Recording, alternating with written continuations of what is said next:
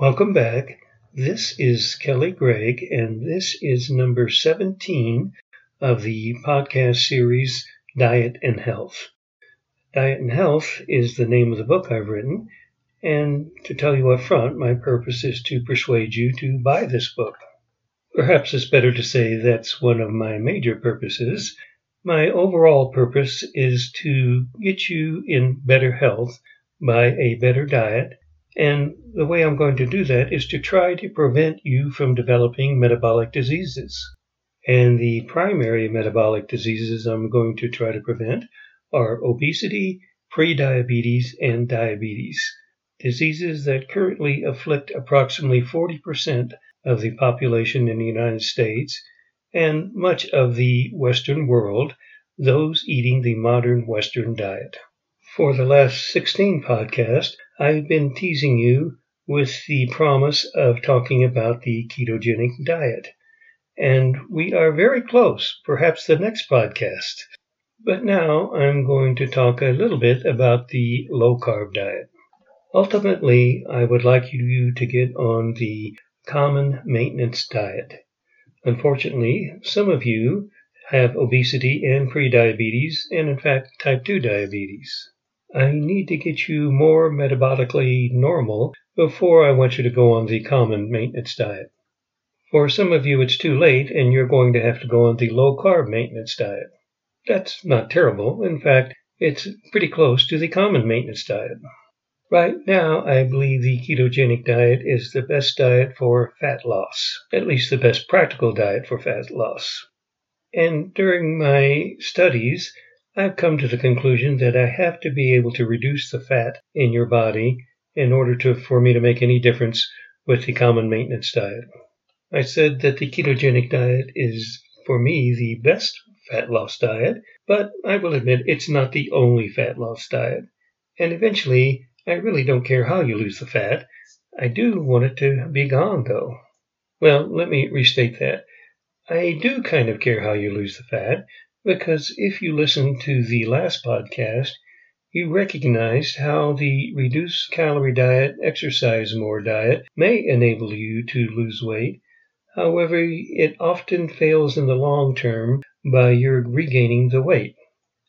I'm pretty sure if you would go on the low carb maintenance diet that we have a chance of keeping that weight from coming back, but it appears the ketogenic diet is a little better at resetting your metabolic set point such that it's less likely it will return.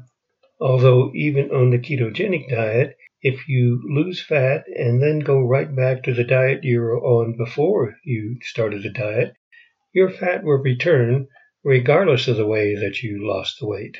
So, if you're obese or pre diabetic, we may need to lose some weight before we can get started. If you happen to be perfectly normal, you're way ahead of the game because now all you have to do is go on the common maintenance diet. Not only are you going to be way ahead of the game, but your kids will be ahead of the game, your grandparents, anybody who lives with you, your spouse. The common maintenance diet is designed to last a lifetime and designed essentially for the whole family. I'll tell you many times I'm going to have to rely on the food engineer, and I'll address approximately a third of this book to the food engineer. Okay, so after listening to these podcasts, you may end up thinking the solution to our diabetes, prediabetes, obesity problem is a low carb diet. I once believed exactly that and that we were all eating too many carbs. Now I realize that the low carb diet is not the solution, it's just a treatment. You simply can't get around it that for most of our history, man ate a high carb diet. Using the Bible as the source, man ate only plants till about 2400 BC. The Egyptians left records indicating that animal protein was part of their diet, but still it was what we would consider a high carb diet. Our records from the early Christian age also show that animal protein was consumed, but still mainly carbs. If you have food preservation, that means you probably have a high carb diet. Our current epidemic is not just due to high carbs, but rather the carbs themselves. 4,000 years ago, man was smart enough to understand crossbreeding and I'm sure the cultivated plants, which were mainly grains, have changed somewhat over the years. Still, the obesity, prediabetes, diabetes epidemic appears to be a much more recent onset. Thus far, I have presented my conjecture that the primary dietary source of the epidemic is the adoption of processed food products in the form of finer flours, sucrose, and high fructose corn syrup, all of which cause a more rapid insulin spike, which may go only slightly higher and may only contribute a little more to the total amount of insulin compared to what we had historically. We do end up eating about 11 to 1200 meals a year. If we count snacks, that may go up to about 2,500 times a year we get an insulin spike. If we count food advertising, that may easily double. Now, the spike with food advertising is not nearly as high as the spike with eating. Remember, this is the cognitive phase of insulin secretion. Yet it is an additional spike and does contribute a little bit to the overall insulin exposure. I have often been made aware of this phenomena when I'm watching TV with my wife in the evening. So I would not be surprised if we had four to 5,000 insulin exposures in a year. Over 20 years or so, that adds up to a lot of exposures to insulin. And as I have told you before, it's the food that causes the rapid spike, which goes up slightly higher than it would if the glucose were being absorbed more slowly it appears we're created to easily handle uh, glucose and insulin elevations, but the number, height, and rapidity of the insulin spikes has changed over the last hundred years. This is what leads us to insulin resistance, which then requires us to do something or it will gradually progress. So, most of the last 5,000 years, we do not have a 40% incidence of obesity, prediabetes, and type 2 diabetes.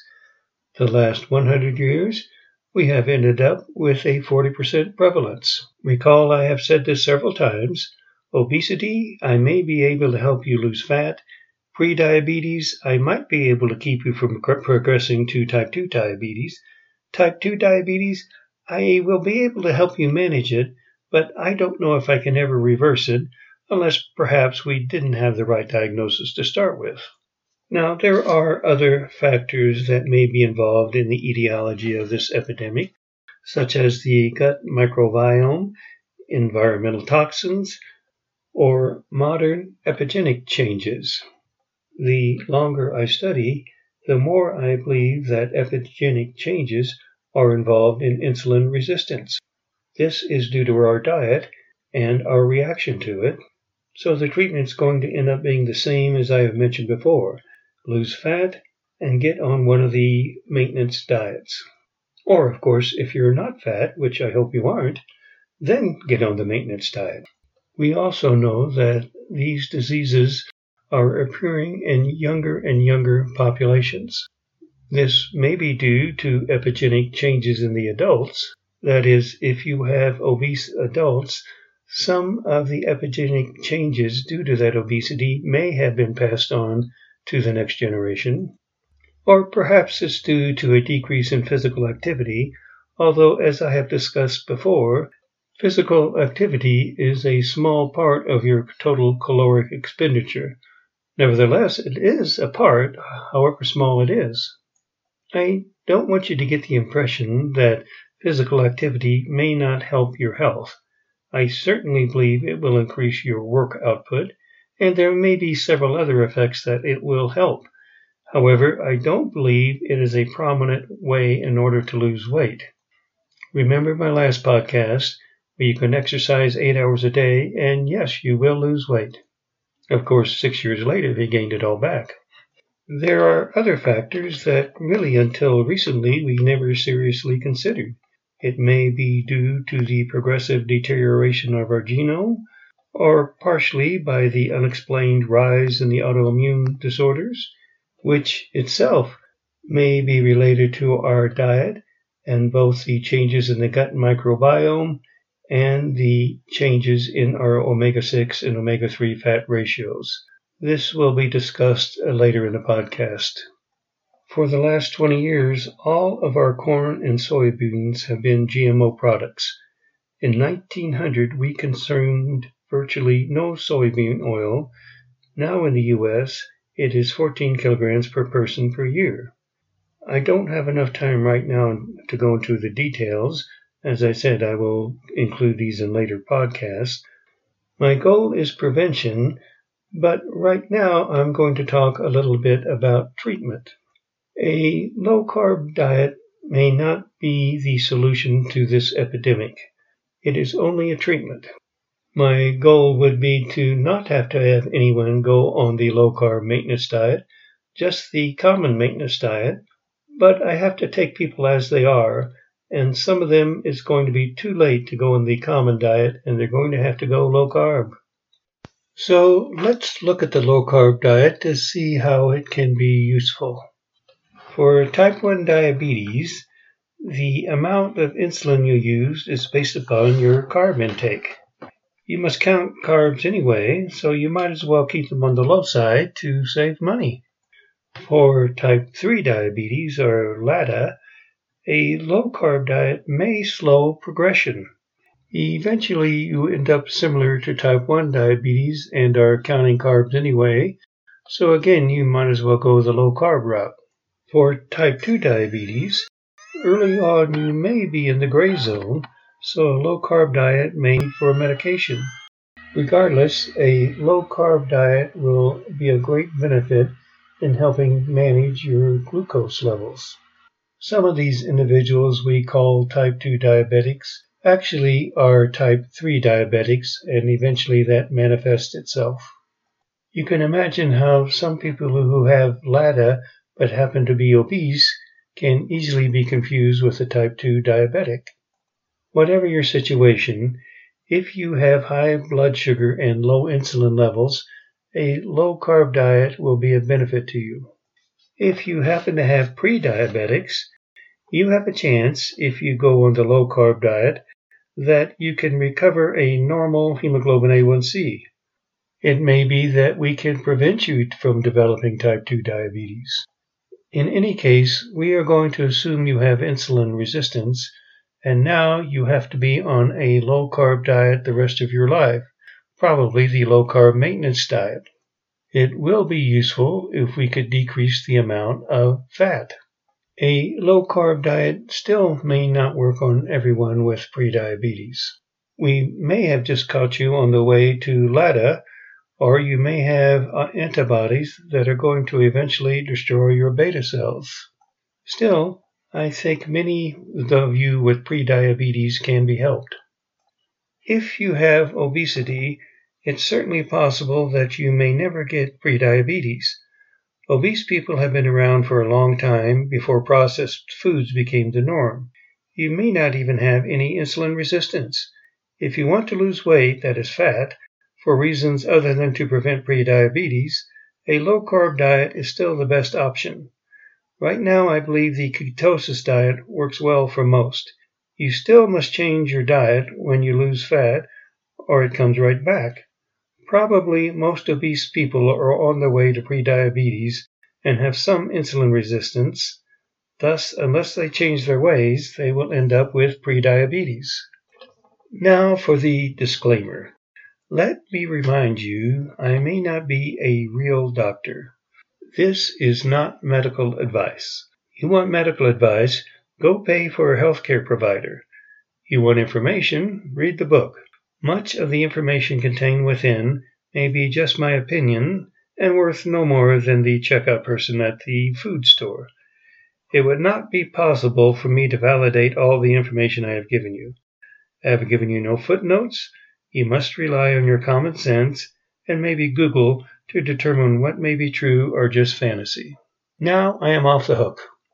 I have given you some idea of what diabetes is. I have talked a little about prevention. The whole point of this book is that a proper diet may keep you from getting obesity, prediabetes, and type 2 diabetes. If you are obese, we need to get back to the baseline such that what I am teaching you will work. Even if your metabolic set point is not abnormal, and most of the time it may be, remember how the excess fat cells may trigger more hunger by diminishing the availability of energy. Now, some fat is needed and healthy. The divide between healthy and too much varies a little with people, but most of us know it when we see it. Obesity is not necessarily diabetes, but it's not normal either. We can call this the healthy obese. I discourage exercise and reducing calories as the way to lose fat. That's not to say I discourage exercise, it's just that I discourage the reduced calorie exercise more diet. Therapeutic fasting is a last resort, and I really don't expect hardly any of you to do this. I do believe the ketogenic diet is the best fat losing diet. However, that does not mean some other diets will equally enable you to lose fat. I want you to lose the fat and then go on the maintenance diet. I am trying to get you and your family to reach good health through diet. Some of you may have to do something to initially get to that point. Reducing carbs helps both to lower our metabolic and glucose set point then we can get to a maintenance diet and keep it that way. We are grinding our way through the book Diet and Health. By this time, some of you will be tired of listening to me, and then I encourage you to go ahead and buy the book so you don't have to listen to me anymore. Throughout these podcasts, I am including secret messages, so whatever you do, do not play the tape backwards. The next episode is number 18, and finally, I'll talk to you a little about the ketogenic diet for beginners.